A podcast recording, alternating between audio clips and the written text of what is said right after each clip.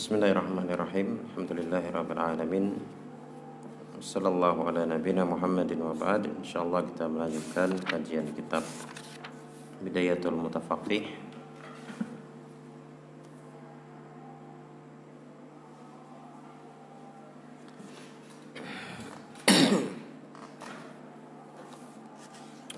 Dan kita masuk pada Kitabus Salat. Pelajaran yang kelima.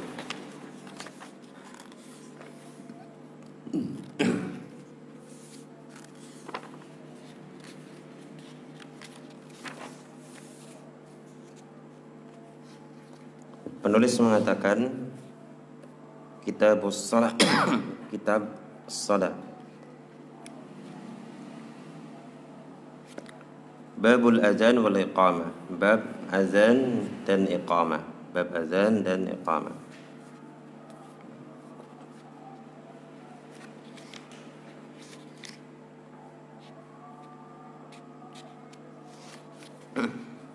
Ya, dalam kitab Shalah ini, dalam kitab Shalah ini ada enam bab.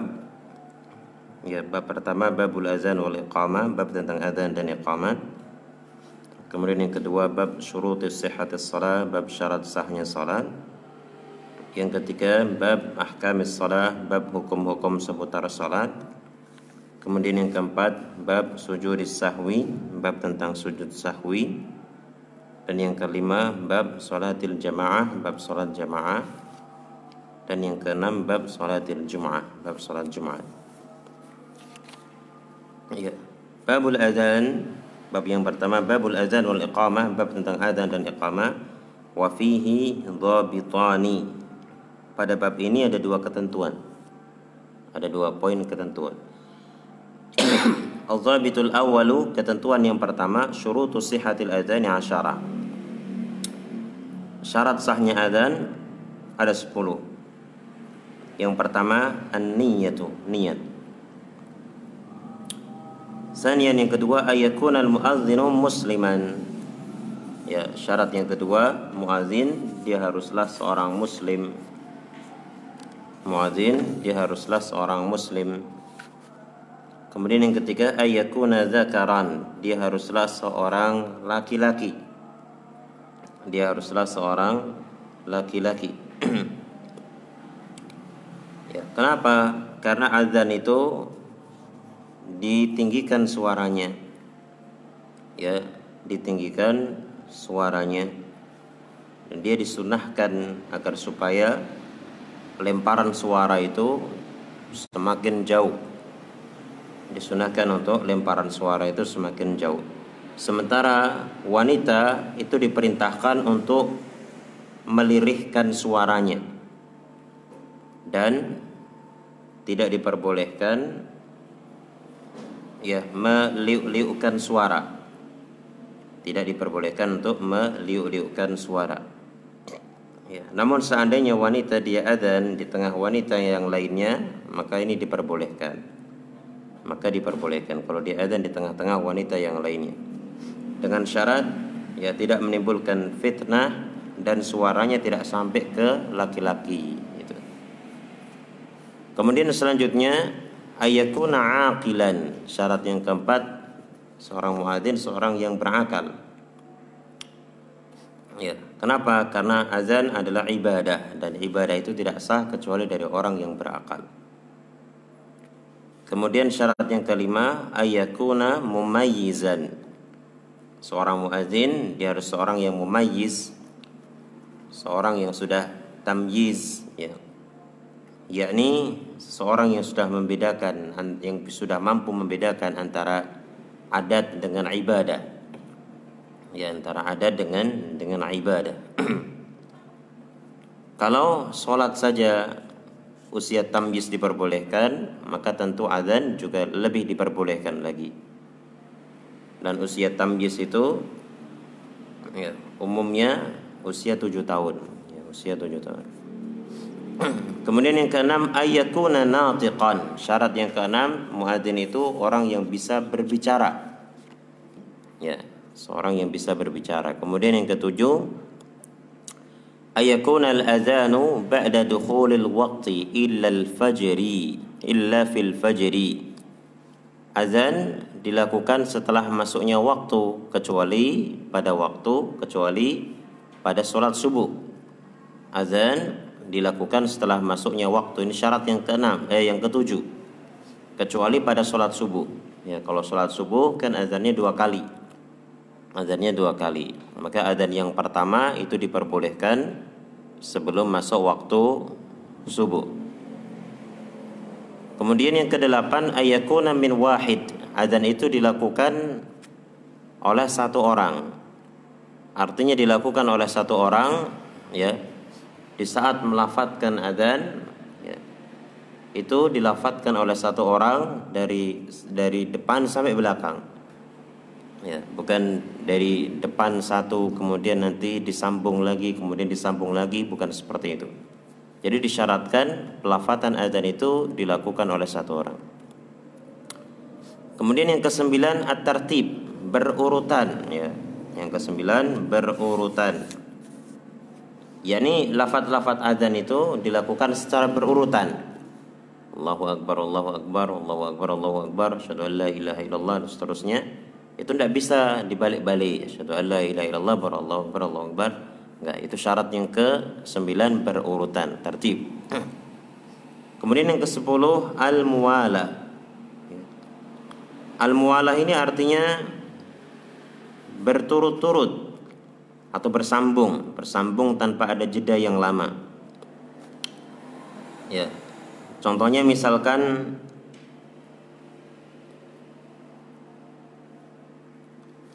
ya seseorang itu dia membaca lafaz adzan kemudian dia berhenti lalu dia berwudu. Ya. Tentu saja ini ada pemisah yang cukup lama ya. Maka kalau seperti itu jeda jeda yang cukup lama. Maka seperti itu dia harus uh, mengulangi lagi. Dia harus mengulangi lagi. Tidak bisa dia waktu yang yang jeda yang lama itu kemudian dia kembali dan menyempurnakan tuh nggak bisa. Akan tetapi apabila jedanya itu sedikit, seperti misalkan dia batuk, ya, atau misalkan dia mengingatkan orang lain, ya, mengingatkan orang lain yang ada bahaya di situ, misalkan musolanya atau masjidnya dekat masjid, kemudian ada orang yang mau kecelakaan, diingatkan sebentar lalu dilanjutkan adzan, maka ini tidak masalah. Kemudian az-zabitu ketentuan yang kedua, sunanul adzan asyar asyarun sunanu al-adhan ashrun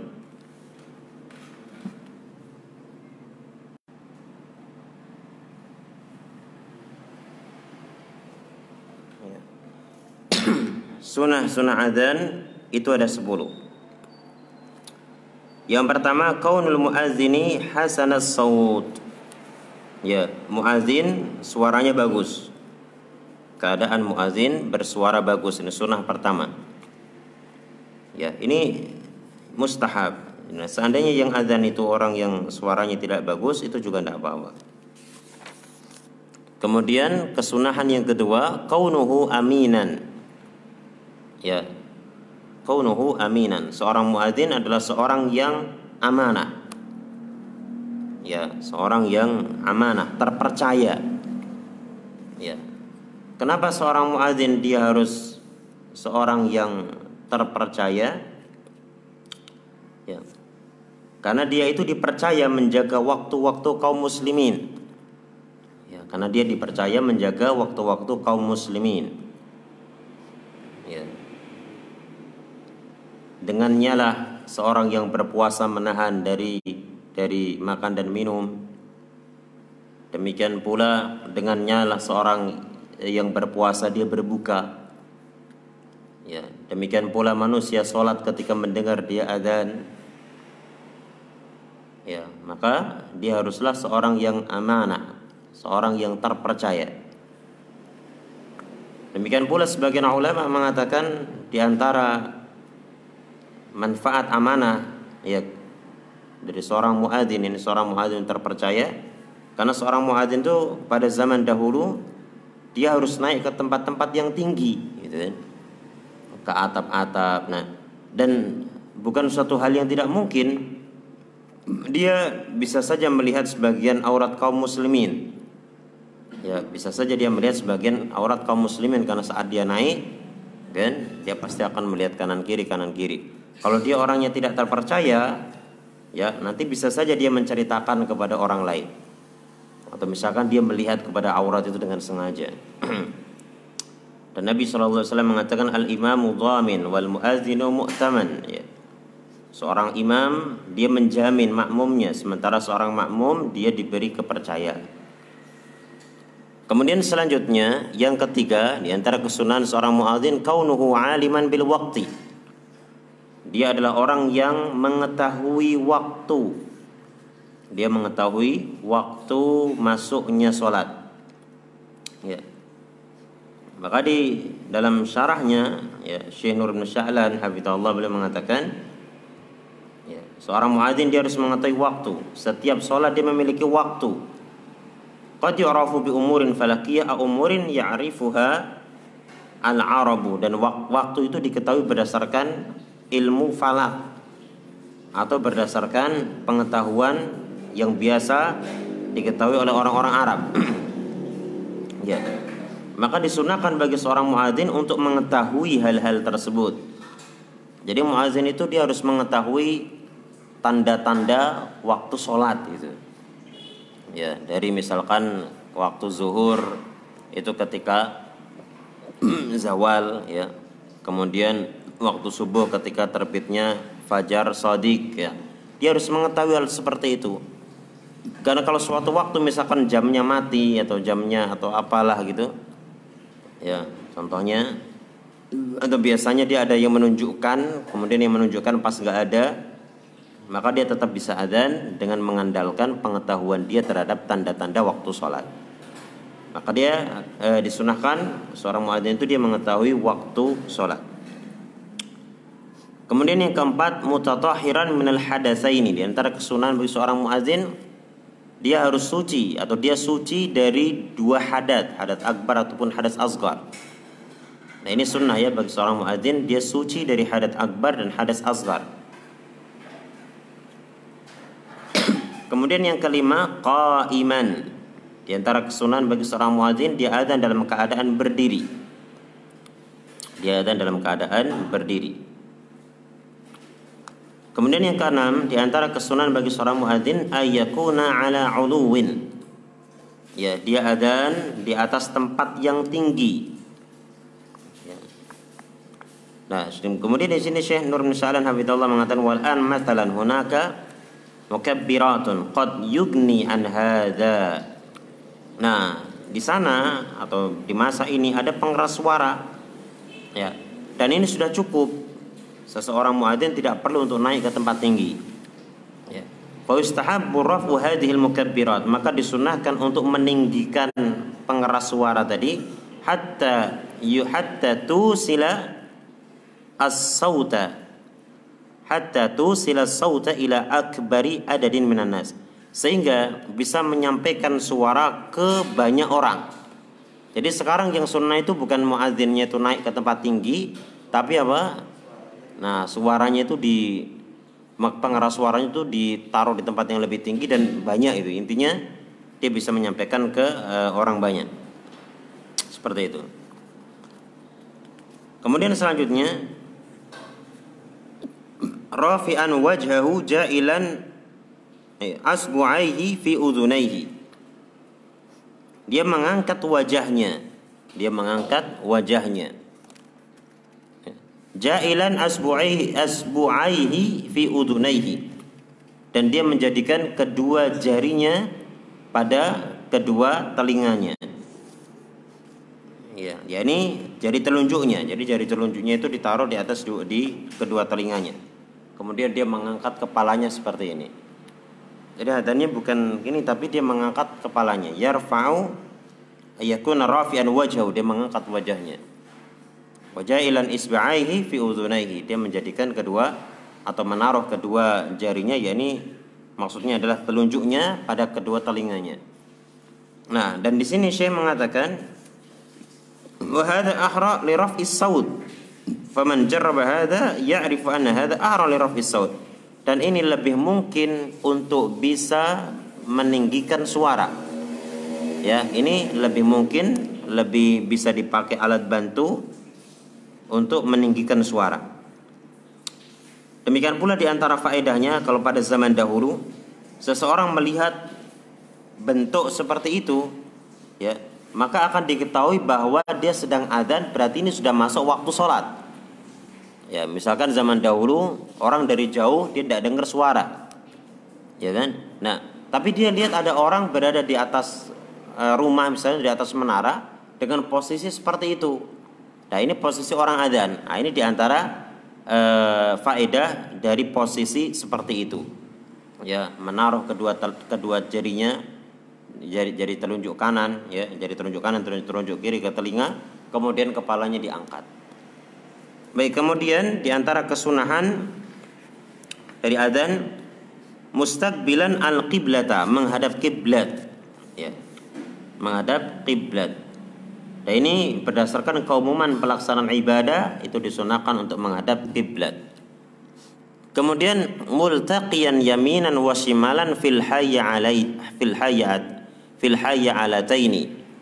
Ya. Menoleh ke kanan dan ke kiri pada saat membaca dua hayya 'ala dan hayya 'alal falah. Ya.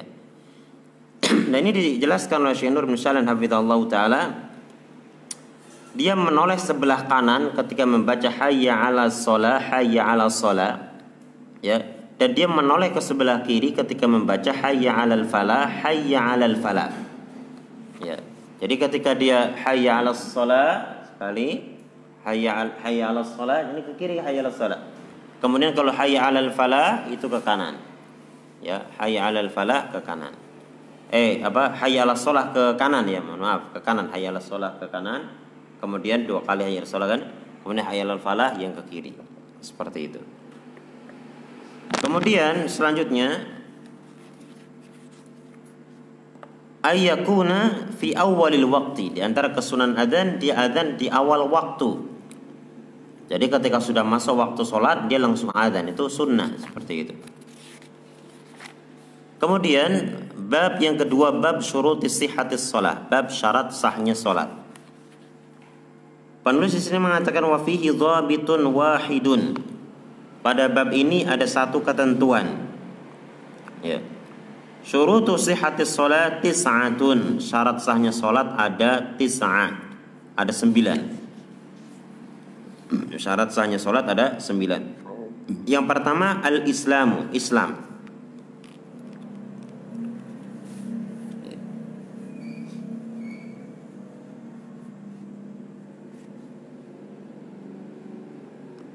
Ya ini Syekh e, Nur Musya'lan Hafidhullah beliau menekankan ya berlalu dalam sebuah pembahasan ya bahwa syarat sahnya ibadah apa pun itu ada empat Islam berakal, tamyiz dan niat. Nah itu pasti ibadah apa pun itu empat itu ngikut ya.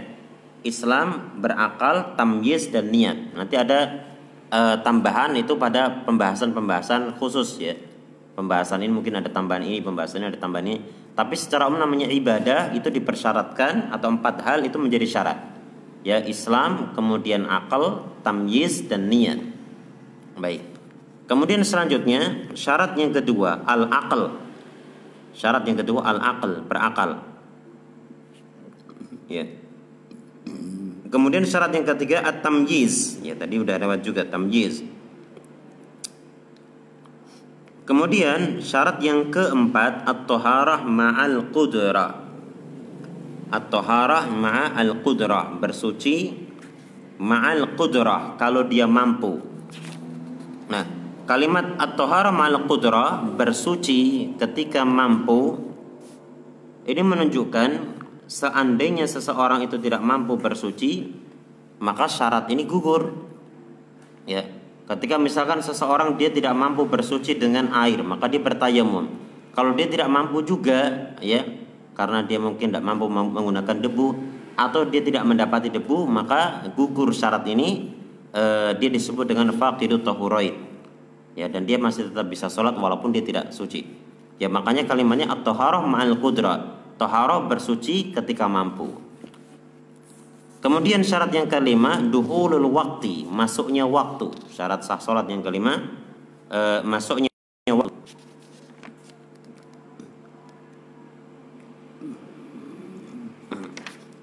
Ya. Maka tidak diperbolehkan sholat sebelum masuknya waktu. Tidak diperbolehkan sholat sebelum masuknya waktu.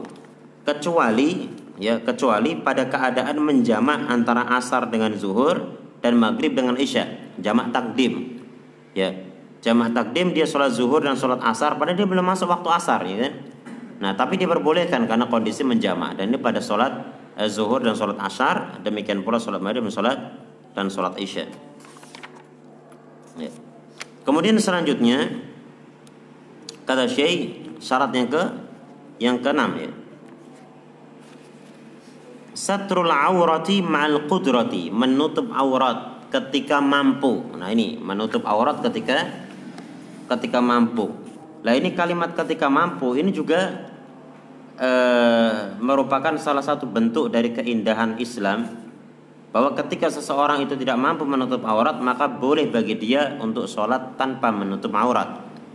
Ya. Dan Syekh Nur bin Sa'lan hafizahullah taala beliau menjelaskan dalam syarah beliau aurat laki-laki di dalam sholat adalah antara eh, apa pusar dengan lutut. Jadi antara pusar dengan dengan lutut itu aurat laki-laki dalam sholat. Berarti pusar dan naik ke atas, lutut dan naik ke bawah itu bukan aurat. Adapun aurat wanita itu semuanya aurat kecuali wajah dan telapak tangan saat sholat. Kecuali wajah dan telapak tangan, yang lain semuanya aurat. Ya. Kemudian Syekh di sini mengatakan adapun aurat laki-laki ya yang apabila terbuka secara sengaja akan membatalkan sholat adalah di bawah pusar di atas lutut ya. Dan ada tambahan di situ, tambahan apa? Tambahannya apa? Tambahannya dia harus menutup sesuatu pada pundaknya. Menutupkan sesuatu pada pada pundaknya. Ya. Kenapa? Agar supaya ini keluar dari hal yang makruh. Karena kalau misalkan salah satu dari pundak kita terlihat saat sholat, maka ini hukumnya makro. Ya, maka saya mengatakan li'anna qadr syad atau qadr wajib ma surah ila rukbah wal karahah kashfu ahadi al atiqaini ya yang menjadi syarat syarat menutup aurat ya untuk untuk diper, diper, di, diabsahkan disahkannya sholat adalah di bawah pusar di atas lutut ya namun ada kemakruhan ketika dia membuka salah satu dari kedua pundaknya. Ya. Maka kalau sebisa mungkin kedua pundak itu jangan sampai ada yang terbuka. Ya. Namun seandainya seandainya kok terbuka maka tidak membatalkan sholat, cuman hukumnya makro.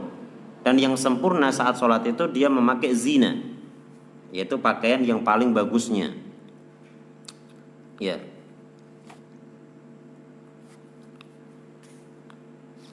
Kemudian di sini saya mengatakan al-ajiz an sitril aura rafa'at syari'atu anhu al-haraja wa yusalli ala halihi nas'alullah sitr wassalam. Ya, kalau orang tidak mampu untuk menutup aurat, maka syariat ini mengangkat kesulitan dari badannya dan dia diperbolehkan sholat dalam keadaannya tanpa menutup aurat. Jelas insyaallah. Kemudian selanjutnya ijtinabun najasah li badanihi wa saubihi wa buk'atihi ma'al qudra. Ya, menjauhkan najis dari badannya, pakaiannya dan tempat sholatnya. Tiga sekaligus ya. Badan, kemudian pakaian dan tempat sholatnya. Ma'al qudrah kalau mampu. Ya. Maka Syekh di sini mengatakan ya, fa in shalla wa ala badani najasatun wa huwa ya'lamu muta'ammidan batalat salatu kalau dia sholat sementara badannya itu ada najis dan dia tahu, namun sengaja tidak dihilangkan maka sholatnya batal. Ya. Walakin hada mal qudrah. Tapi ini kalau mampu. Fa'in ajiza an izalati hadhihi najasa. Kalau dia tidak mampu menghilangkan najis, ya. Rufi anhu hadzal haraj walau yusalli ala halihi. Tidak apa-apa dan dia boleh sholat dalam keadaan seperti itu. Ya, kalau dia tidak mampu untuk menghilangkannya. Ya. Nah, di sini saya menyebutkan wahuna ya'ti bayanu hali ahli amrad wa ahli adar. Nah, di sini datang penjelasan keadaan orang yang sedang sakit atau uzur. Mimman tastamiru alaihi najasa. Dari kalangan orang-orang yang najis itu senantiasa mengalir dari tubuhnya. Ya. Masalan al-qastarah, contohnya kateter itu. Ya, kateter orang sakit. Allati tuzau fi jasadil insan li khurujil baul au khuruj khurujid dam au khuruj. Kadzalika al-azira. Ya, yang diletakkan pada tubuh seseorang agar uh, agar supaya air kencingnya keluar atau darah misalkan atau keluar uh, kotoran ya. Ini tasrat bil insan fi hali maradi wa ajiza an zalatiha fi awqati salat fala ayusalliya biha. Kalau itu bersambung terus ya pada tubuh seseorang saat sakitnya dan tidak mampu untuk menghilangkannya pada waktu-waktu sholat maka boleh bagi dia untuk sholat walaupun alat itu ada padanya dan ini tidak apa-apa. Ya. Amma man qadira ala izalati an-najasati fayajibu alai ayyuzila hadhihi najasata. Adapun orang yang mampu untuk menghilangkan najis-najis tersebut, maka wajib untuk menghilangkannya. Jadi kalau tidak mampu maka tidak apa-apa. Ya. Demikian pula pakaian. Demikian pula pakaian. Kalau eh, pakaian itu terkena najis maka wajib untuk menghilangkan najis. Amma in ajiza wa kana ali thawbun wahid wa la yamliku ghayrahu wa kana najisan fa in azalahu zaharat awratuhu falahu an yusalli bi hadha thawb aula min an yusalli ariyan hadha wasai nah kalau dia tidak mampu untuk menghilangkan najis ya dan pakaian itu cuma satu saja. Dia tidak punya pakaian yang lainnya. Dan pakaiannya itu najis. Dan seandainya dia hilangkan ya dia hilangkan berarti konsekuensinya dilepas pakaiannya maka akan terlihat auratnya misalkan ya maka tidak akan terlihat auratnya maksudnya. Maka dia sholat tetap menggunakan pakaian itu lebih utama daripada sholat dengan keadaan membuka auratnya. Ya, jadi misalkan sarungnya jemaah ya cuman itu saja kepunyaan dia dia tidak bisa mengusahakan yang lainnya. Ya. Dia bisa pilih saja satu di antara dua. Apakah dia melepasnya sehingga dia sholat dalam keadaan terbuka auratnya atau dia tetap memakai pakaian tersebut dalam keadaan najis? Ya. Yang lebih utama dia tetap memakai pakaian tersebut walaupun ada ada najis. Ya. Demikian pula tempatnya. Demikian pula tempatnya. Kalau misalnya tempatnya ada najis maka wajib bagi dia untuk menghilangkannya tapi kalau dia tidak mampu seperti misalkan dia itu ditahan di situ. Ditahan di tempat yang najis dan datang waktu sholat dan tidak mungkin dia berpindah dari tempat tersebut maka pada saat seperti itu dia diperbolehkan sholat di situ walaupun ada najis. Seperti itu. Kemudian selanjutnya ya kata Syekh istiqbalul qiblah ya, di antara syarat sahnya sholat adalah istiqbalu al qiblah menghadap kiblat menghadap kiblat kemudian yang kesembilan terakhir niat an niyatu ya an niyatu Kemudian selanjutnya kata Syekh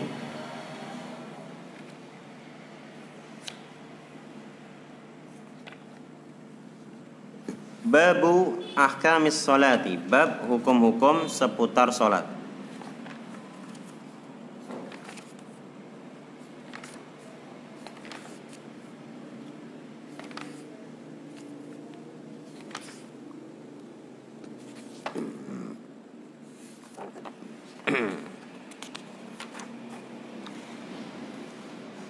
Penulis mengatakan wafihi sab'atu dhawabit. Pada bab ini ada tujuh ketentuan. Ada tujuh ketentuan, ada tujuh dhabit. Al-dhabitu al-awwalu ketentuan yang pertama syurutu wujubis salati khamsatun. Syarat wajibnya salat itu ada lima. Kalau tadi itu syarat sahnya salat, kapan orang itu bisa dikatakan sah salat. Nah, sekarang syarat wajibnya salat di ini syarat seseorang itu diwajibkan untuk sholat. Kalau tadi syarat di mana seseorang itu sah sholatnya. Apa saja yang dipersyaratkan agar orang sah sholatnya? Ya, kalau ini apa saja yang dipersyaratkan ya e, terkait dengan kewajiban seseorang menjalankan sholat. Ya, kapan seseorang wajib sholat gitu gampangnya. Kapan seseorang wajib sholat? Pertama, ya uh, al-Islam Ya, kan ada ada lima ini ya. Syurut wujub sholat, syarat wajibnya sholat ada lima. Yang pertama Islam. Jadi kalau dia orang Islam berarti dia wajib untuk untuk sholat. Ya, beda dengan yang tadi ya. Yang tadi syarat yang pertama contohnya sama-sama Islam. Cuman pembahasannya kalau dia tidak Islam berarti tidak sah sholat. Gitu. Yang kedua berakal. Kalau dia tidak berakal berarti tidak sah sholat. Ya, kemudian tamyiz kalau dia tidak tamyiz berarti tidak sah salat. Nah, ini kalau syarat wajibnya salat ya, yang pertama Islam berarti kalau dia tidak Islam tidak wa tidak wajib gitu. Kemudian yang kedua berakal. Berarti kalau tidak berakal tidak tidak wajib gitu. Kemudian yang ketiga al-buluk. Balik. Berarti kalau dia belum balik tidak tidak wajib.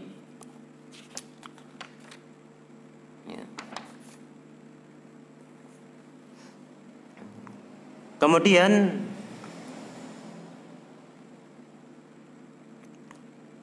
ya, tidak wajib bagi seorang yang yang belum balik. Walaupun misalkan si belum balik ini dia sholat, asalkan dia tamjiz maka sah. Ya berlalu di syarat sahnya sholat tamjiz. Pada saat syarat, syarat sah sholat tidak disebutkan balik karena balik bukan syarat sah sholat. Ya syarat sahnya sholat adalah tamjiz. Kalau orang itu belum tamjiz nggak sah sholatnya. Ya tidak dikatakan syarat sahnya sholat balik. Berarti kalau belum balik gak sah. Enggak. Ya. Kalau belum balik dia tetap sah. Tapi kalau belum balik dia tidak wa tidak wajib. Kalau belum balik yang penting tamyiz. Udah udah sah. Kemudian yang keempat ada haid tidak sedang haid. Berarti kalau sedang haid tidak wajib. Tidak tidak wajib. Adapun uh, selanjutnya ada nifas, tidak sedang nifas. Tidak nifas. Berarti kalau misalkan sedang nifas tidak wajib. Ya, dasarnya apa? Dasarnya hadis Aisyah radhiyallahu taala anha. Nabi Aisyah radhiyallahu taala anha beliau mengatakan tentang uh, apa itu? Orang yang sedang haid ya. Aisyah mengatakan kunna karena yusibuna zalik. Ya dulu kami haid ya pada masa Nabi SAW fa nu'maru bi qada'i shaum wa la nu'maru kami diperintahkan untuk mengkodok puasa dan tidak diperintahkan mengkodok sholat. Berarti sholat itu tidak tidak dilakukan waktu itu. Kemudian al-dhabitus tsani ketentuan yang kedua. Ketentuan yang kedua dari bab ahkamus salat arkanul salati arba'ata asyara. Rukun salat ada 14 Ya, rukun salat ada 14. Yang pertama al-qiyamu fil fard. Berdiri pada salat wajib. Berdiri pada salat salat wajib.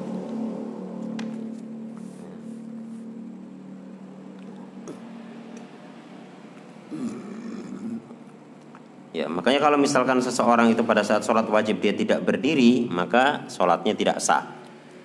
Ya, kecuali kalau dia tidak mampu kecuali kalau dia tidak mampu.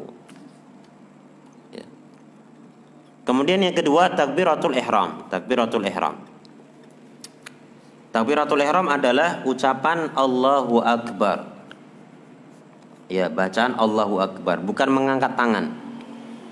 Ya maka saya mengatakan amaraful yadaini falaisa wal maksud bi raf'il yadaini eh falaisa wal maksud faraful yadaini sunnah Ya, bukan mengangkat kedua tangan ya yang dimaksudkan takbiratul ihram. Ya, mengangkat kedua tangan itu hukumnya sunnah. Jadi seandainya seorang takbiratul ihram tanpa mengangkat kedua tangan, langsung saja Allahu Akbar, ah itu tidak apa-apa. Ya, karena mengangkat kedua tangan itu hukumnya sunnah. Adapun takbiratul ihram berarti bacaan Allahu Akbar. Ya. Kemudian selanjutnya rukun yang ketiga, qiraatul Fatihah, membaca surat Al-Fatihah. Nah ini rukun juga ini. Kalau orang tidak membaca surat Al-Fatihah, maka solatnya tidak sah. La solata liman lab yaqra bi fatihatil kitab. Tidak ada solat bagi orang yang tidak membaca fatihatul kitab. Kemudian yang keempat ar-ruku'. Yang keempat ar-ruku'. Ya, ruku' ini juga merupakan rukun. Kemudian yang kelima ar-raf'u minhu. Bangkit dari ruku' ya gerakan kita bangkit dari rukuk ini terhitung rukun sendiri. Rukun yang kelima. Kemudian yang keenam al-i'tidalu qa'iman, al-i'tidal. I'tidal dalam keadaan berdiri. Ini rukun yang keenam. Jadi ada ruko, kemudian ada bangkitnya, kemudian ada berdirinya sendiri. Ya. Kemudian yang ketujuh as-sujud. Ya, sujud. Rukun yang ketujuh adalah sujud. Kemudian rukun yang kedelapan ar-raf'u minhu. Bangkit dari sujud bangkit dari sujud. Bangkitnya itu terhitung rukun sendiri. Kemudian al-julus baina sajdataini, duduk di antara dua sujud. Ini rukun yang kesembilan. Al-julus baina sajdataini, duduk di antara dua sujud. Kemudian rukun yang ke-10 at-tuma'ninatu fil kul. Tumakninah pada semua rukun. Ya, tumakninah pada semua rukun. Nah, tumakninah itu artinya tenang. Nah, lah Kemudian kadar tumak ninah itu minimalnya berapa? Ya, kadar tumak ninah minimalnya berapa? E, kadarnya ketika seseorang bisa membaca bacaan-bacaan setiap rukunnya. Misalkan berdiri, kan? Berdiri dia bisa membaca Fatihah, ah itu berarti udah tumak ninah. Ya. Kemudian ruko dia bisa membaca zikir rukunya nanti akan disebutkan zikir rukunya yang wajib apa? Itu berarti udah tumak ninah. Misalnya subhana rabbiyal azim, ah, sudah tumak ninah dia. Kemudian ketika sujud subhana rabbil ala berarti sudah sudah tumak nina. Seperti itu. Kemudian yang ke-11 at-tasyahudul akhir, tasyahud akhir itu juga rukun. Tasyahud akhir itu juga rukun. Kemudian yang ke-12 al-julus lahu walit taslim. Duduk untuk tasyahud akhir dan untuk salam. Duduknya untuk tasyahud akhir dan untuk salam itu itu rukun. Kemudian yang ke-14 at-taslimatul ula, salam yang pertama. Ya, salam yang pertama itu itu rukun. Ya. Kalau salam yang kedua sunnah nanti akan masuk ke ke sunnah salam yang kedua. Kalau tasyahud yang terakhir tadi apa? Rukun. Nanti kalau tasyahud yang pertama itu wajib. Kemudian di antara rukun adalah at-tartib berurutan ya tertib alias berurutan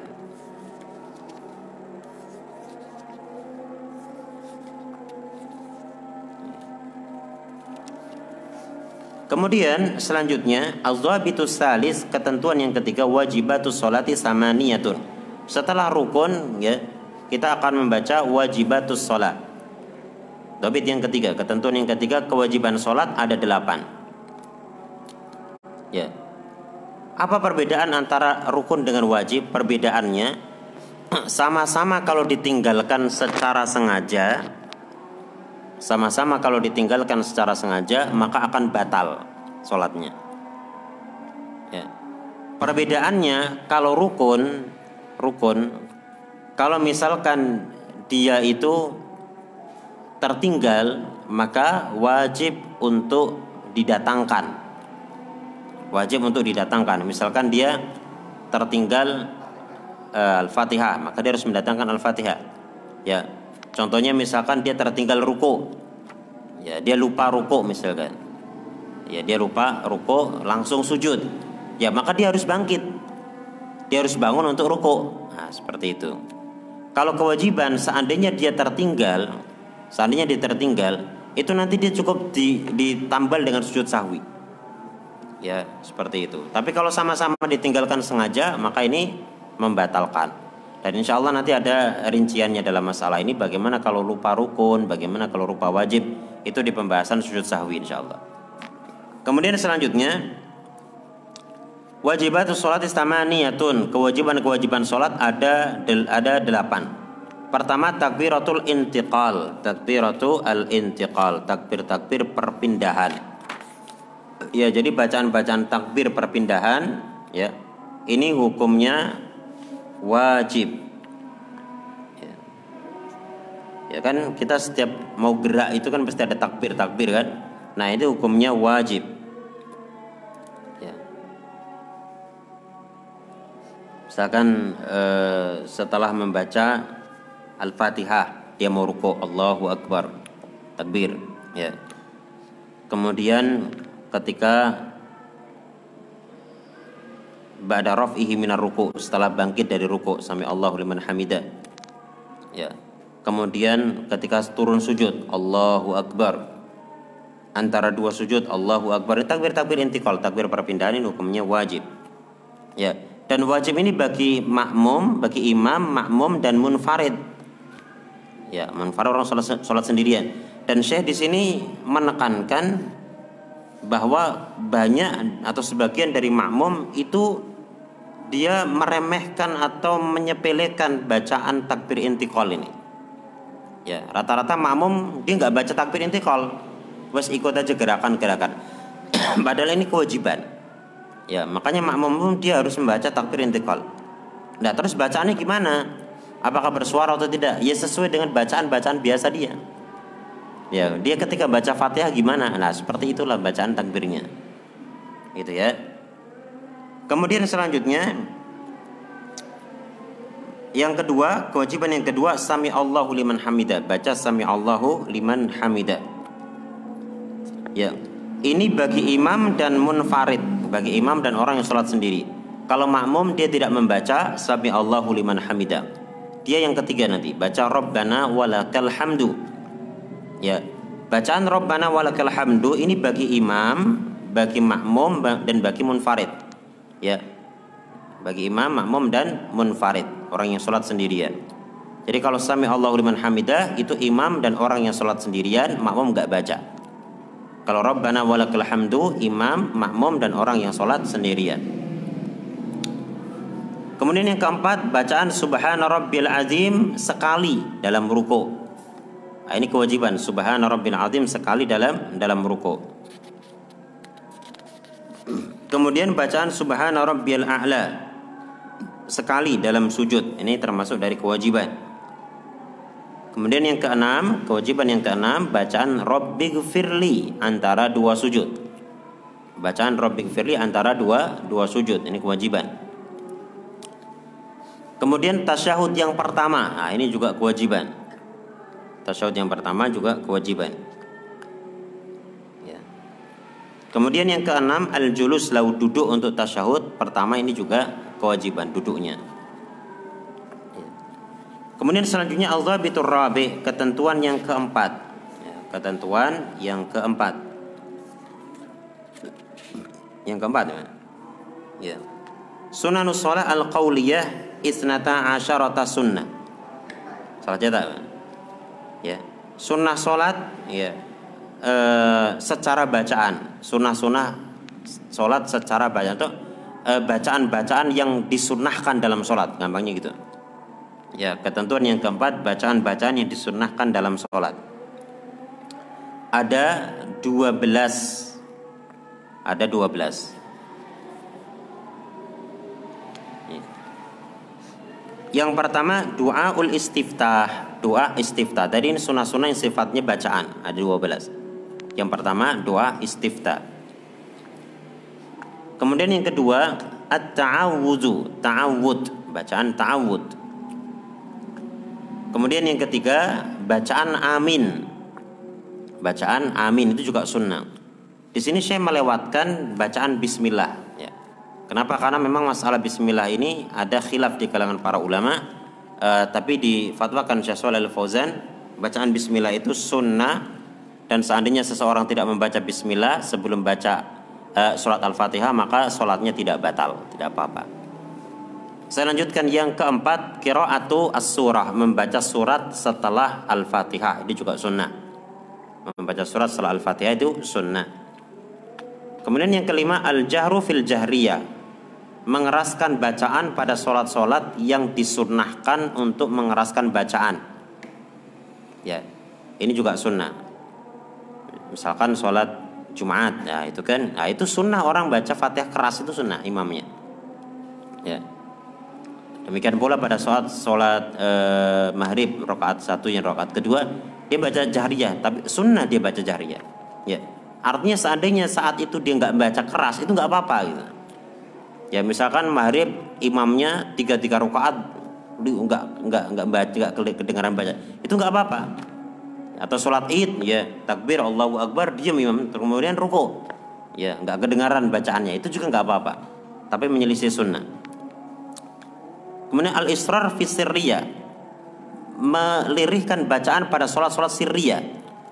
Sholat-sholat yang bacaannya dilirihkan. Seperti misalnya sholat zuhur, ya sholat asar. Makna ini sunnah e, melirihkan bacaan pada sholat-sholat sirriyah. Seandainya dia zuhur bacanya keras imamnya itu juga tidak apa-apa, tapi menyelisih apa? Sunnah. Ya. Kemudian yang ketujuh az-ziyadatu ala rabbana walakal hamdu. Menambah bacaan setelah bacaan rabbana walakal hamdu. Ya. Ya. Ya mungkin kita sholat dulu ya. Biar nggak terlalu tergesa-gesa. Ya. kita lanjutkan. Berikutnya di antara yang sunnah termasuk dari bacaan-bacaan sunnah dalam sholat adalah az-ziyadatu az-ziyadatu ala rabbana walakal hamdu menambah dari bacaan rabbana walakal hamdu. Yakni ketika dia bangkit dari ruku ya. Karena tentu di sana ada bacaan tambahan ya. Seperti dia baca mil as samawati wa mil al ardi wa mil ama bainahuma wa mil ama syi'ta min syai'in ba'du nah ini sunnah. Kalau dia mencukupkan rabbana walakal hamdu saja maka ini tidak apa-apa. Ya ketika sami Allahu liman hamida kemudian rabbana walakal hamdu. Ya sami Allahu liman hamida tadi wajib bagi makmum dan juga munfarid. Adapun Rabbana walakal hamdu wajib bagi uh, imam, makmum, uh, apa tadi? Uh, apa itu namanya? Uh, sami Allahu liman uh, sami Allahu liman hamida itu bagi imam, makmum dan munfarid. Kalau Rabbana eh apa? Imam dan munfarid, maaf ya. Itu sami Allahu liman hamida. Kalau Rabbana walakal hamdu itu bagi imam, makmum dan munfarid. Nah, seandainya dia menambah maka ini sunnah mil as-sama'i mil as-samawati wa mil ama wa mil wa mil ardi wa mil ama bainahuma wa mil ama syi'ta min syai'in ba'du. Kemudian saya di sini me menyinggung lafaz Rabbana walakal hamdu wasyukru. Ya. Rabbana walakal hamdu wasyukru dan ini eh, lam tarid tidak ada dalil yang menunjukkan seperti itu kata Syekh. Kemudian selanjutnya az-ziyadatu ala tasbihatir ruku. Ya, menambah tasbih ruku tasbih ruku Rabbana uh, Rabb su, apa, Subhana Rabbil Azim ya. Subhana Rabbil Azim. Kalau misalkan dia tambah itu sunnah, misalkan dia tambah subhanakallahumma rabbana wa bihamdika Allahumma gfirli atau subuhun kudusun rabbul malaikati warruh dan zikir-zikir yang ada kan zikirnya kan banyak juga kan? Ya, kemudian az-ziyadah ala tasbihati sujud ya. Menambah tasbih sujud, menambah tasbih sujud. Seandainya bisa dia membaca Allahumma gfirli dhanbi kulla ya, diqqahu wa alaniyatahu wa sirra dan seterusnya maka ini diperbolehkan. Termasuk dari sisi bilangan, termasuk dari sisi bilangan. Seandainya misalkan dia membaca subhana rabbiyal azim itu sudah cukup kalau dia mau tambah subhana rabbiyal azim, subhana rabbiyal azim itu hukumnya sunnah. Kemudian az-ziyadatu ala rabbik firli baina sajdatain menambah bacaan Rabbik firli antara dua sujud. Antara dua sujud dia membaca Rabbik firli itu sudah cukup. Kalau dia mau tambah itu sunnah. Seperti misalkan Rabbik firli warhamni wajburni wahdini warzukni. Nah, itu sunnah. Kalau bilang wajib eh Rabbik firli saja. Kemudian di antara sunnah at-ta'awud min arba'in ba'da tasyahudil akhir ya dia minta perlindungan dari empat perkara setelah tasyahud akhir ya uh, Allahumma inni a'udzubika min adabi jahannam wa min adabil qabri wa min fitnatil mahya wal mamat wa min syarri fitnatil masihid dajjal. Lah ini empat uh, minta perlindungan dari empat perkara. Ini hukumnya sunnah. Hukumnya sunnah.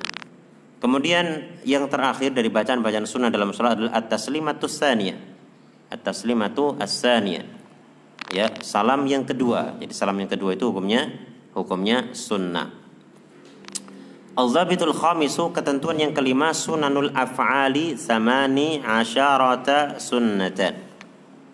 Ya. Berikutnya berikutnya zabit yang kelima sunnah-sunnah af'al yakni perbuatan-perbuatan atau gerakan-gerakan yang disunnahkan dalam sholat ada 18.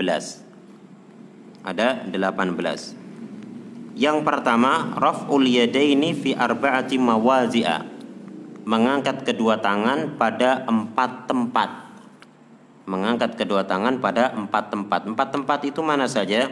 Empat tempat itu sebagaimana disebutkan dari hadis Abdullah bin Umar bahwa Nabi Shallallahu Alaihi Wasallam beliau pertama mengangkat kedua tangannya hadwa mankibaihi idaftataha shalah disebutkan dalam uh, penjelasan Abdullah Ibnu Umar bahwa Nabi Wasallam beliau mengangkat kedua tangannya hadwa mankibaihi. Hadwa mankibaihi artinya setentang atau searah dengan kedua bahu. Mankib atau pundak ya mankib ini. Apa ini? Pundak ya. Nah, setentang dengan kedua pundaknya. Ya. Idza ftataha shalah apabila beliau membuka salat. Ay ini inda takbiratul ihram. Ini pertama ketika takbiratul ihram. Ya. Kemudian wa idza kabbara ruku. Kalau beliau mau takbir ruku. Berarti mengangkat tangan yang kedua itu ketika takbir ruku ya waladhalin amin. Kemudian dia baca uh, seorang baca uh, surat pendek kemudian dia mau uh, rukuk dia baca Allahu akbar dia sambil ngangkat ngangkat tangan. Kemudian yang ketiga wa idza rafa'a ra'sahu minar ruku. Rafa'ahuma ketika mengangkat dari ruku bangkit dari ruku ya sami Allahu liman hamida dia ngangkat ngangkat tangan. Ya kemudian yang keempat yang terakhir idza qama liraqatin lisaniya liraqah as-salitsah ida ida ida ida qama li li rakaah as apabila dia bangkit untuk rakaat yang ketiga. Setelah rakaat kedua di tasyahud kemudian mau rakaat ketiga Allahu akbar diangkat diangkat tangannya. Ya itu tiga tiga tempat. Ar-raf'u eh, empat tempat maksud saya. Raf'ul yadaini fi arba'ati mawazi'a mengangkat kedua tangan pada empat tempat. Kemudian perbuatan sunnah yang kedua dalam sholat adalah wat'ul yumna 'alal yusra ala sadri meletakkan tangan kanan di atas tangan kiri di atas dada. Meletakkan tangan kanan di atas tangan kiri di atas di atas dada. Ya seperti ini. Ini di antara sunnah. Dan lafadznya di atas dada ya. Ini dada ini dada kemudian di atas ini. Bukan di bawah dagu jadi kadang ada orang salah sholat itu gini pak Ya, katanya wah ini semangat ini jalankan sunnah ya. Malah gini, ini keliru justru mana. Jadi biasanya ini di atas dada seperti ini. Ya, kemudian Syekh Nur bin Sa'lan hafizallah beliau mengatakan begini. Ya. Wa in arsala yadahu fa salatu. Kalau dia tidak tidak menyedekapkan tangannya, ya dia membiarkan tangannya seperti ini, maka sholatnya sah. Kenapa? Karena sedekap ini sunnah. Jadi kalau orang itu sholat nggak pakai sedekap itu sah sholatnya. Ya. Walakin yustahabu ayyadhu al yumna alal yusra. Tapi disunahkan untuk meletakkan tangan kanan di atas tangan kiri disunahkan sedekap. Kalau orang nggak sedekap itu menyelisih sunnah, tidak batal sholatnya. Ya. Jadi sedekap ini sunnah. Sawaan ala sodri au tahta sodri. Sama saja apakah di atas dadanya atau di bawah dadanya itu boleh di dada sini di atas dada atau di bawah dada. Ya karena di sana ada perbedaan pendapat di kalangan ulama tapi yang benar boleh dia letakkan di atas dadanya boleh dia dia letakkan di atas pusarnya ya. Bahkan boleh juga dia letakkan di bawah pusarnya. Jadi intinya itu sedekam. Ya mau gini ya mau di bawah atau mau itu terserah ya. Cuman kalau gini itu dikritik oleh para ulama karena memang nggak ada satu ulama pun yang bilang seperti ini, sholat kayak gini. Baik. Kemudian selanjutnya yang ketiga, an-nazru an-nazaru mahalla an-nazaru mahalla sujud, melihat ke tempat sujud. Ya, ini di antara yang sunnah adalah melihat tempat sujud. Ya. Nah, boleh juga dia melihat ke arah depan dia ya ke arah depan dia itu diperbolehkan juga. Demikian pula kalau dia di belakang imam dia boleh melihat posisi imamnya. Dia melihat imamnya. Ya. Maka saya di sini justru mengatakan fal yanzur al akhra lahu fi khusyu'ihi. Maka hendaknya dia melihat mana yang paling mudah bagi dia untuk khusyuk. Ya, dia melihat ke mana? Apakah dia melihat ke depan ataukah dia melihat ke ke arah sujudnya? Karena pada sebagian kondisi mungkin melihat ke arah sujud dia nggak bisa khusyuk karena sajadahnya uh, ah, ada gambarnya, ada badik-badikannya. Sementara kalau dia lurus lihat tembok, ah, maka polos, gitu kan? Maka dia boleh melihat ke arah depannya, boleh juga melihat ke arah ke arah sujudnya. Mana yang paling uh, bisa mendatangkan kehusuan bagi diri dia? Wal aglab an ayyan zura mahalla sujud, tapi dominannya umumnya uh, dia melihat ke arah ke arah sujud. Itu umumnya orang bisa khusyuk ke, ke arah sujud. Kemudian selanjutnya al-qabzu ala rukbataini bil yadaini fir ruku. Menggenggam kedua lutut dengan kedua tangan pada saat ruku. Ya, jadi apa tuh tangan itu di diletakkan di lutut pada saat ruku, digenggam al-qabd. Ya. Kemudian sunnah yang kelima. Maddu al-dhuhri fihi wa ra'si hiyalahu. Meluruskan punggung pada saat ruku meluruskan punggung pada saat ruku wa ja'lu ra'si hiyalahu dan menjadikan kepala searah dengan punggung. Ya artinya tidak diangkat tidak pula dikebawahkan. Ya adapun saat sujud itu tetap pandangan atau wajah itu mengarah ke arah sujud Ya, jadi ketika rukuk itu bukan bukan malah apa wajahnya itu menghadap kiblat itu bukan. Itu keliru ya. Jadi yang benarnya wajah menghadap ke tempat sujud dia. Gitu dan e, kepala ini disejajarkan dengan dengan punggungnya. Tidak terlalu diangkat, tidak terlalu dikebawahkan. Ditundukkan. Kemudian selanjutnya tamkinu a'dha'is sujud minal ardi. Ya me, menguatkan atau menekankan anggota sujud ke tanah. Jadi saat sujud itu anggota sujudnya benar-benar dia tekankan ke tanah. Tangannya ditekankan ke tanah kemudian keningnya kemudian hidungnya ya kemudian kakinya itu semua anggota sujud dia tekankan ke tanah ya baik kemudian saya di sini mengatakan Sebagian orang dia sholat Syekh eh, Nur Musa'lan Sebagian orang dia sholat ya dalam keadaan sujud malah mengangkat jari jemarinya. Ya, jadi seperti itu. Jadi ketika sujud jari jemarinya keangkat, ya. Atau jari jemari kaki biasanya diangkat, ya.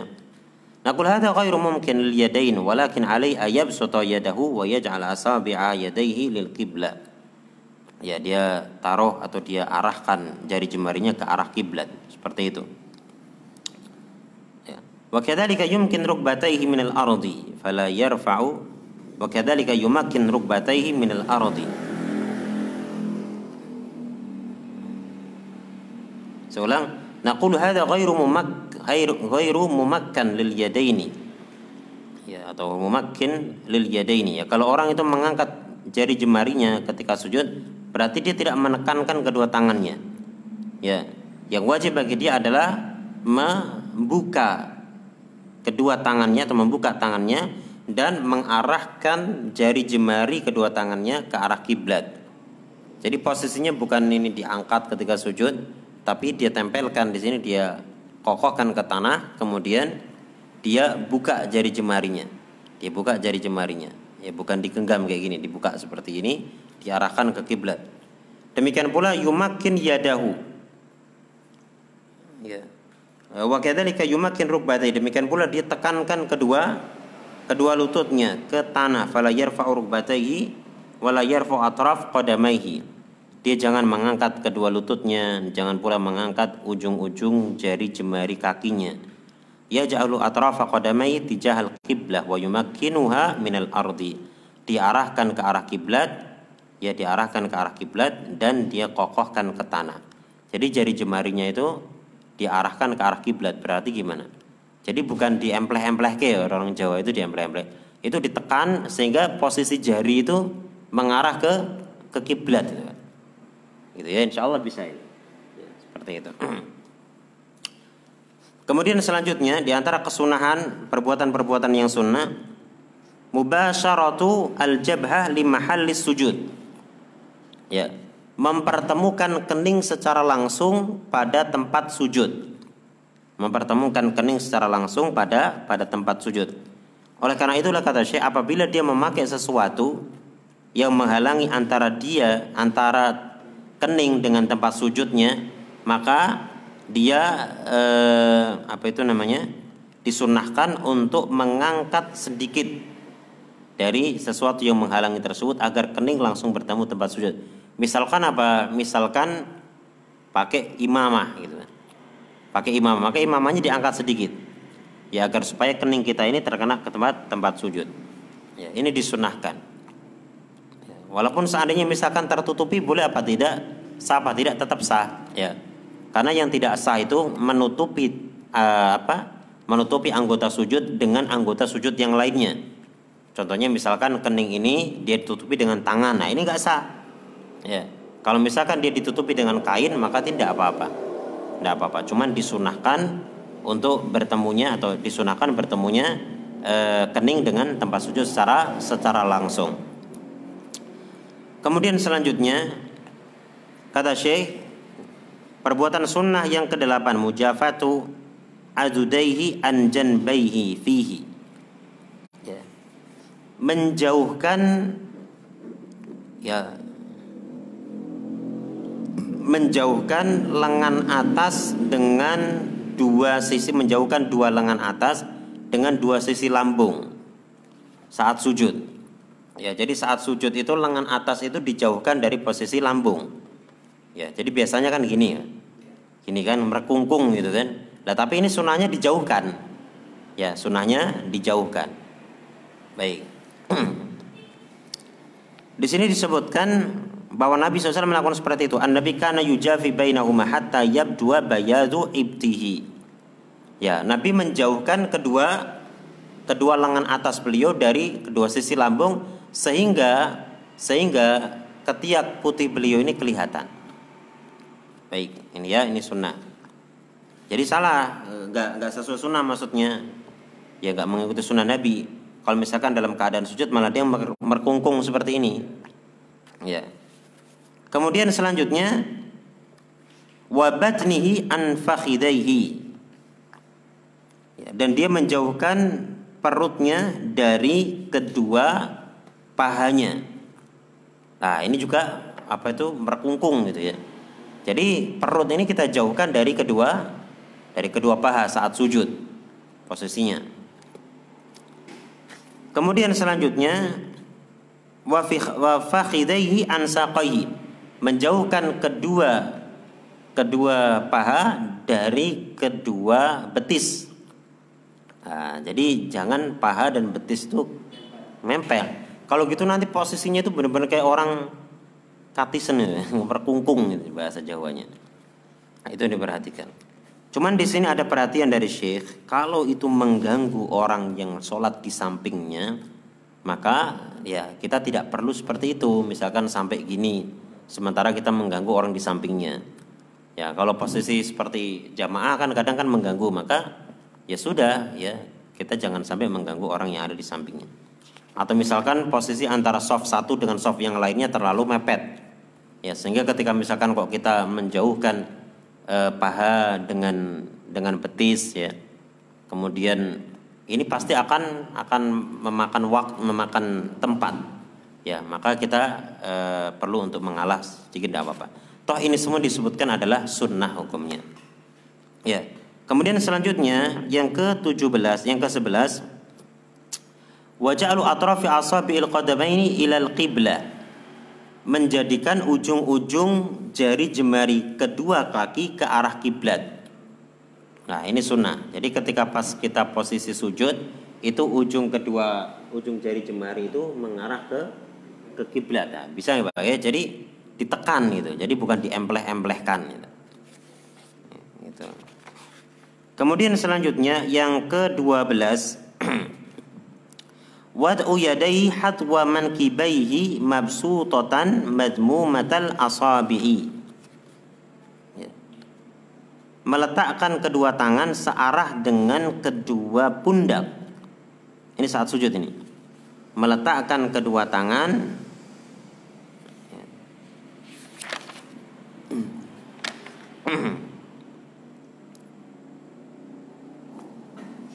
ya meletakkan kedua tangan searah eh, apa meletakkan kedua tangan se, se setentang dengan kedua bahu dalam keadaan tangannya itu terbuka dan digabungkan jari jemarinya. Terbuka dan digabungkan jari jemarinya. Jadi ketika posisi sujud itu tangannya di mana posisinya tangannya di di setentang dengan bahu. Ya, setentang dengan bahu. Kemudian tangannya itu posisinya itu dibuka bukan digenggam. Ya, dibuka bukan digenggam. Tapi posisinya juga tidak dibuka seperti ini. Ini mak makna dari kata mabsutah.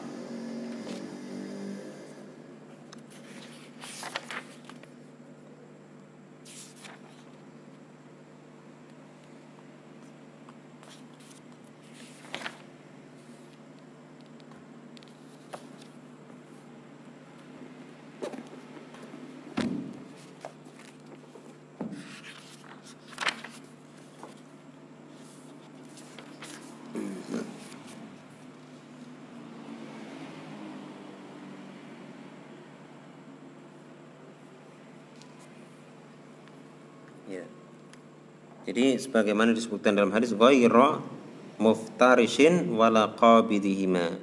Tidak merenggangkan juga tidak menggenggam. Jadi posisinya gini. Ya, posisinya seperti itu. Baik.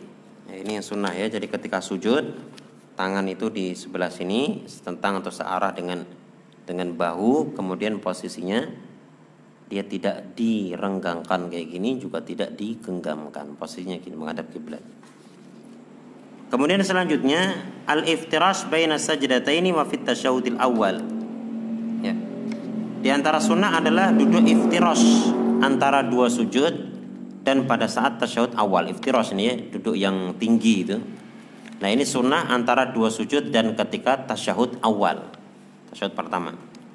Artinya seandainya seseorang itu duduknya tidak iftirash itu tidak apa-apa karena ini hukumnya apa? Sunnah ya termasuk kalau ini tambahan ketika sholat subuh itu iftirash itu di madhab hambali iftirash ya. Iftirash ya. kalau sholatnya dua rakaat di madhab hambali itu iftirash. Kalau di madhab syafi'i itu tawarruk ya. Nah sehingga di sini kalau misalkan seseorang itu ya duduknya tawarruk boleh nggak ini sholat subuh? Boleh ya. Kenapa? Karena iftirash itu hukumnya sunnah saja. Posisi duduknya hukumnya sunnah Ya, sehingga ketika misalkan kita duduk eh, apa sholat di di tempat di masyarakat yang di situ belum begitu paham tentang masalah-masalah fikih semacam ini dan kadang mempermasalahkan ke sholat subuh kok posisinya duduknya kok seperti itu? Ya maka kita ngikut tawarok tidak apa-apa karena ini hukumnya apa? Sunnah. Jadi sunnah duduk iftiros antara dua sujud dan pada saat tasyahud yang pertama. Terkait dengan subuh karena tasyahudnya cuma sekali ya maka ini juga iftiras ala madhabil Hanabila menurut madhab Hambali. Kemudian selanjutnya yang ke-14 at-tawaruku fil akhir, duduk tawaruk pada saat tasyahud akhir. Ini sunnah juga. Ya. Dan karena ini sunnah, ini juga e, faedah ya. Faedah ketika misalkan tasyahud akhir kemudian sholatnya itu misalkan orangnya mepet ya. Masjidnya itu penuh kemudian mepet, kita kalau mau tawaruk nggak bisa ya nggak apa-apa kita duduknya iftiros ya. Karena kalau duduk tawaruk berarti kan makan tempat. Ya ini sudah pet-petan ya sudah iftiros nggak apa-apa. Karena ini hukumnya sunnah. Jadi dengan tahu seperti ini kita tidak akan terlalu ngotot ya. yang kelima belas wat ini al fakhidaini mabsutotan madmu metal asabi. Ya meletakkan kedua tangan di atas kedua paha dalam keadaan mabsutah. Mabsutah tadi di dibuka, kemudian madmu matal asabi dan jari jemarinya disatukan. Dibuka, dibuka itu gini, ya bukan digenggam ya dibuka mabsutah ini nama mabsutah mabsutah kemudian matal asabi jari jemarinya disatukan. Jadi bukan direnggangkan ini. Ini ketika apa? Ketika tasyahud. Jadi ketika tasyahud posisinya seperti ini Kemudian yang ke-16 at-tahliku bi ibhamil yumna wal wusta fit tasyahudain.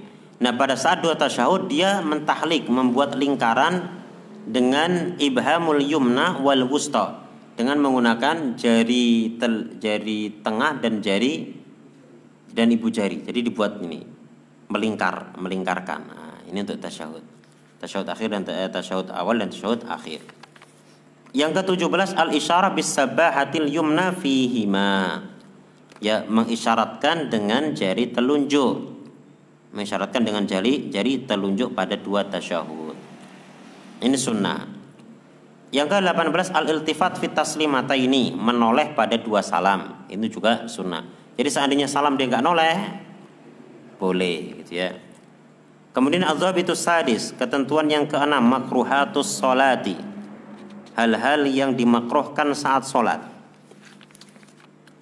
Makruhatus sholat tis'ata tis'ata asyara tis'ata asyara makruhan. Hal-hal yang dimakruhkan dalam sholat ada 19.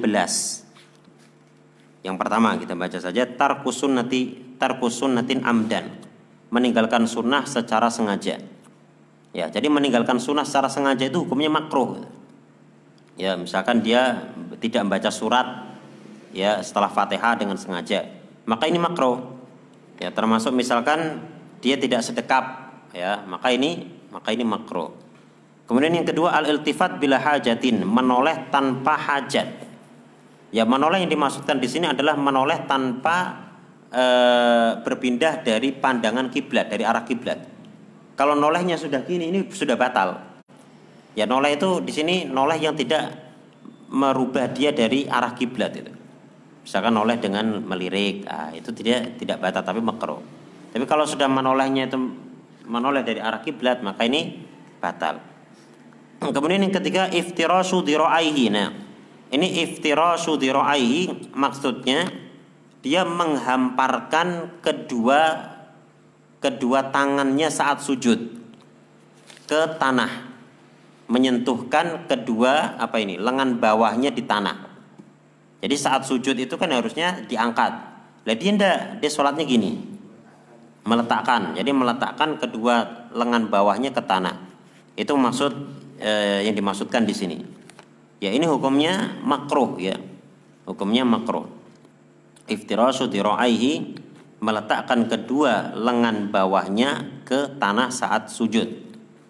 Kemudian yang keempat al-abasu. Al-abasu melakukan perbuatan sia-sia atau main-main. Ah ini makruh contohnya misalkan jenggot ya. Main-main jenggot. Kalau orang Indonesia biasanya main-main peci. Ya, jadi kalau sholat pecinya dinaikkan. Nanti bosan lah ditarik kan seperti kalau orang Arab biasanya main imamah gitu. Ya, jadi main imamah imamahnya disampaikan nanti dilepas lagi. Ya. ini kalau sudah banyak malah membatalkan. Ya sudah banyak sudah merubah keadaan sholat. Orang melihat bahwa dia orang lagi nggak sholat dia orang lagi sedang main-main peci. Ya itu dia sudah batal. Kemudian yang ke lima at-takhassur. At-takhassur itu ini bahasa Jawanya malang keri Pak, berkacak pinggang. Gitu, Pak, kacak pinggang itu. Ya, ini juga perkara yang makruh. Ya. Dan ini apa itu namanya perbuatan orang Yahudi zaman dahulu. Ya, perbuatan orang Yahudi ketika ya ini dikatakan ini perbuatan orang Yahudi. Kemudian selanjutnya at-tasawub, at-tasawub itu menguap menguap ngelakap ya ini juga makruh. Makanya kalau ketika seseorang itu hendak menguap maka sebisa mungkin dia tahan. Ya dia tahan saat sholatnya kemudian yang ketujuh istiqbalu suratin sholat menghadap gambar. Ya sholat menghadap gambar ini juga hukumnya makruh. Hal-hal yang bergambar kemudian hal-hal yang bercorak ya itu hukumnya makruh sholat menghadap ke situ. Kemudian selanjutnya wa farqa'atu al-asabi. Farqa'atu al-asabi itu membunyikan jari jemari saat sholat. Ini. Nah, itu ini juga hukumnya makro. Ya, kemudian selanjutnya tasbikuhuma, tasbik mentasbik ya. Mentasbik itu menjalin ya, menjalin jari jemari. Itu juga makro saat sholat. Kemudian lubsu saubin mu'allamin memakai pakaian yang bercorak atau bergambar. Ya, ini juga hukumnya makro. Ya, kenapa hukumnya makro? Ya, karena dia bisa meng, apa, me, membuat orang yang melihat, orang yang sholat yang melihat itu tertarik ke gambar itu. Kemudian selanjutnya katfu as-saubi aw syar melipat pakaian atau menggulung rambut. Ya jadi misalkan dia pakaiannya dilipat. Saat sholat itu nggak boleh melipat pakaian. Ya atau menggulung rambut itu tidak diperbolehkan.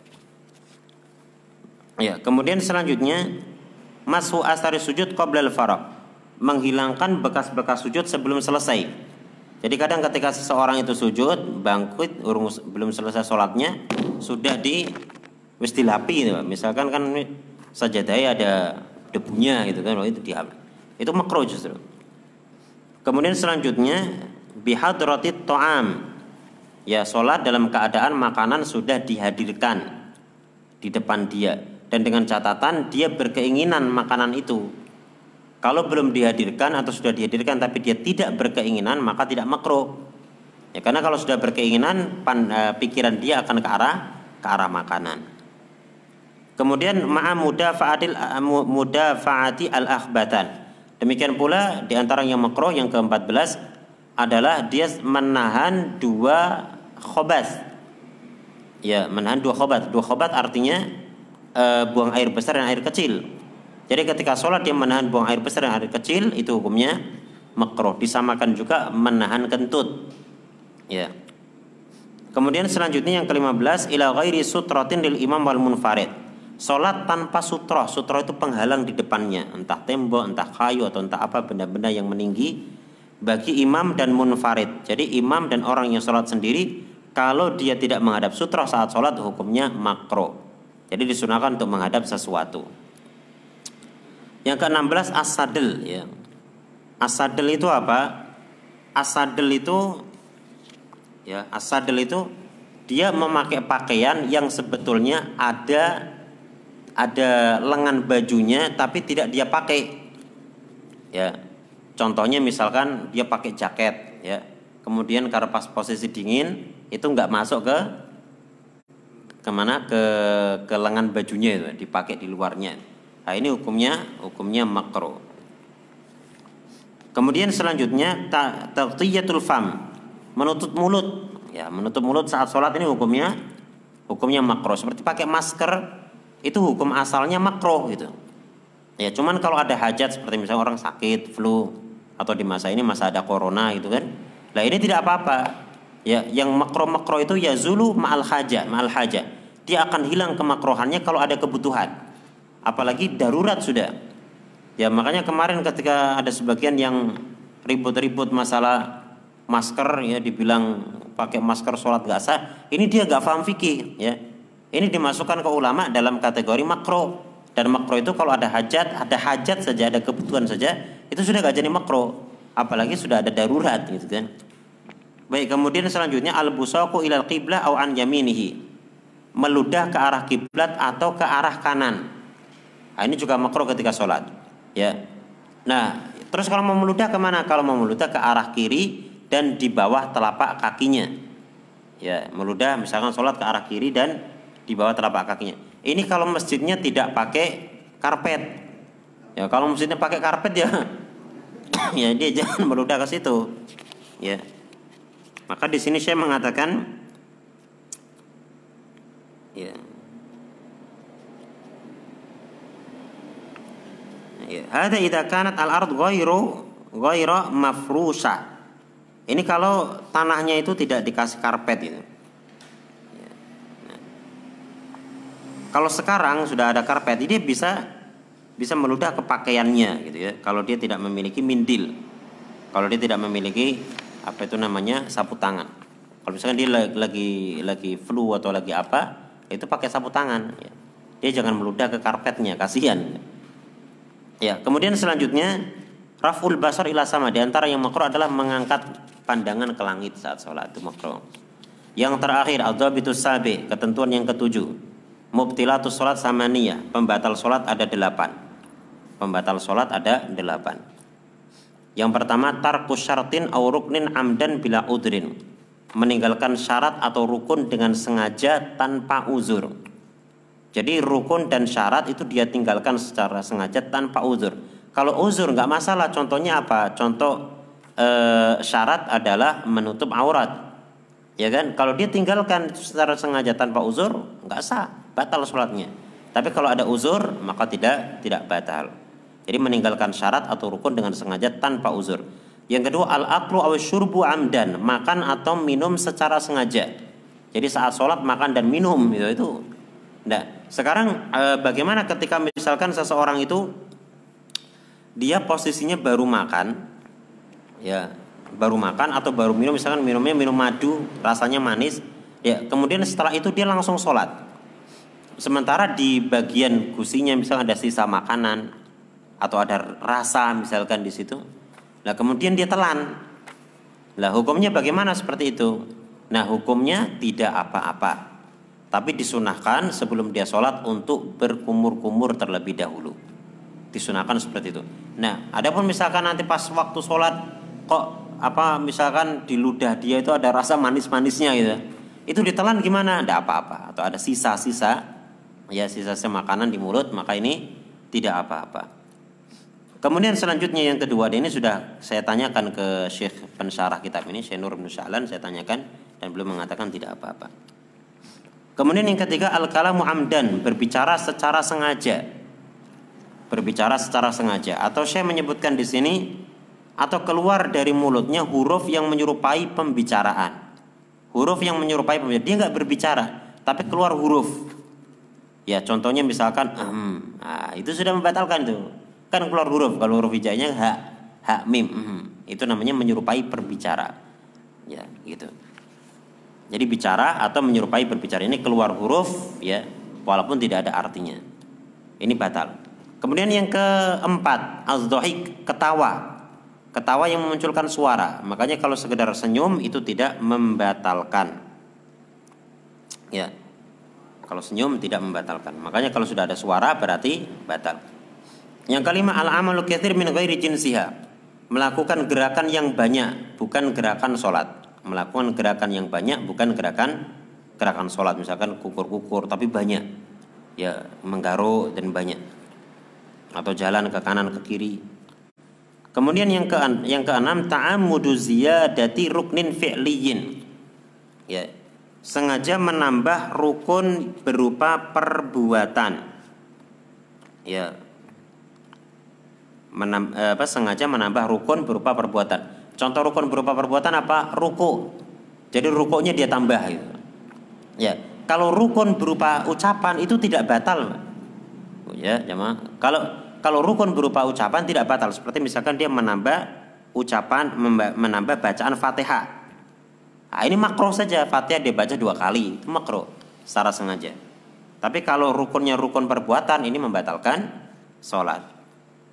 Kemudian yang ketujuh, mururul mar'atil balighah awil himar awil kalbil aswad duna maudhi'i sujudihi. Lewatnya wanita yang sudah balik, lewatnya wanita yang sudah balik atau keledai atau anjing hitam. Ada keledai, ada anjing hitam atau ada wanita yang sudah balik lewat di depan dia ya duna maudhi'i sujudi pas di area sujud dia kalau di di depan atau jauh dari area sujud dia ndak ndak ndak masalah. Tapi kalau pas di area sujud dia maka ini membatalkan sholatnya. Apa itu wanita yang sudah balik, keledai dan juga anjing hitam. Yang terakhir al-i'timamu biman la tasihu imamatuhu. Dia bermakmum kepada orang yang tidak sah sebagai imam. Ya, contohnya misalkan bermakmum di belakang orang kafir. Nah, itu sholat dia apa? Sholat dia tidak tidak sah. Ya. Demikian pula wanita dia menjadi imam, nah, itu juga tidak sah. Sholatnya sang laki-laki tersebut tidak tidak sah. Seperti itu. Ya, wallahu taala alamu bisawab. Naktafi ila huna. Wassalamualaikum warahmatullahi wabarakatuh.